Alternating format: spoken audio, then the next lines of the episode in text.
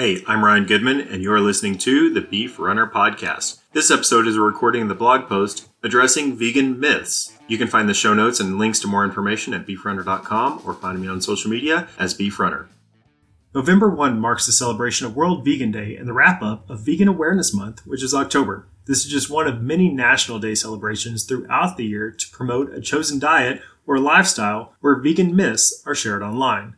As someone who eats a plant based diet myself, I always find these types of food holidays worth addressing. While many people will take opportunities like these to advocate for vegan lifestyles, and others may taunt vegans for their lifestyle choices, I'd recommend considering this as an opportunity to address a few of the misperceptions surrounding veganism and claims made by animal rights activists.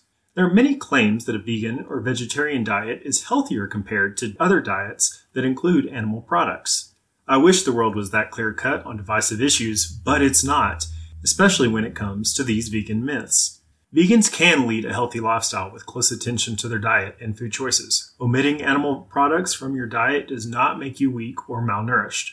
A well planned vegan or vegetarian diet can include sufficient amounts of nutrients, including protein and calcium. However, just because a food or meal is vegetarian or vegan doesn't make it healthy. Myths about veganism are common, but that doesn't make them true. A position statement on vegetarian diets, including veganism, from the Academy of Nutrition and Dietetics is helpful in understanding nutritional science behind the diet choice.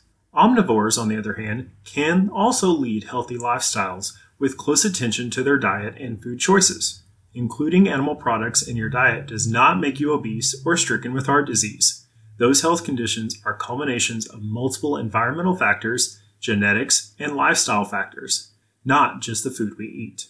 If you search for health problems associated with eating meat, those are the results Google will show you. But absolutely, meat can be part of a healthy diet. For example, beef is a nutrient dense, versatile protein that is often readily available for most Americans and can be used in a wide variety of meals. I've strived to show how beef can be part of a healthy, balanced diet through my life as an endurance athlete. Even though moderation and balance are not marketable in today's world of extremes, working with dietitians has shown me how all foods can fit in healthy diets and lifestyles. When the conversation swings to vegan or vegetarian diets, consider taking an opportunity to evaluate where you are getting your information on diet choices and choose to be respectful of others who choose to eat differently. Vegans often get a bad reputation due to the position and protest of animal rights activists who use treatment of farm animals as a reason to choose a vegan diet and lifestyle. These activists often utilize graphic images and stories to depict animal agriculture as cruel and unnatural. As I've shared previously on the blog, the undercover videos shared by these activist groups and increasingly the use of online documentaries often do not depict the realities of animal agriculture. Animal rights activists often ignore efforts made by family businesses and the animal agriculture industries as a whole to address and stop animal abuse.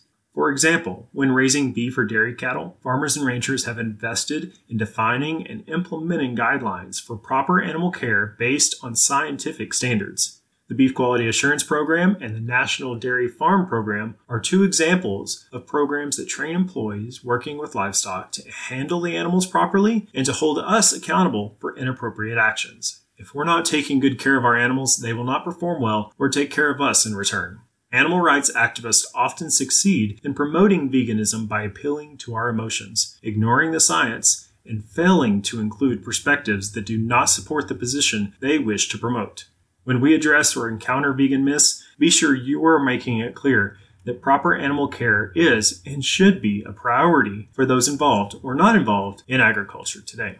Eating for the planet is another common appeal used to justify a vegan diet and lifestyle. Celebrities and online influential voices have been known to speak out and suggest that giving up meat is the best way to save the planet and the animals. Old reports with inaccurate numbers are often used for justification of big headlines. On occasions such as World Vegan Day, those voices with extreme opinions are often given greater attention. But just because someone's soapbox is bigger or their megaphone is louder doesn't make their opinions a truth or fact. Yes, it is true that agriculture has some work to do towards sustainability. However, big numbers without context often make great headlines. But the fact is that sustainability is never clear cut. Nor is it a goal that will ever reach an endpoint. Sustainability is a goal that we must continually work toward, and science shows that there are many other sectors of our society that have a far greater contribution to greenhouse gas emissions compared to agriculture. Livestock organizations and environmental scientists are doing great work to better define sustainability metrics, measure how livestock industries are addressing opportunities to improve our sustainability, as well as show how much progress we have made toward being more sustainable. Taking care of the planet is a goal we should all have in common. Animals and livestock have an important role in our cultures, societies, and food supplies, and an approach of elimination isn't very realistic for most when millions across the globe still face food insecurity and hunger. On World Vegan Day and every day throughout the year, consider taking an opportunity to evaluate where you are getting information on diet choices.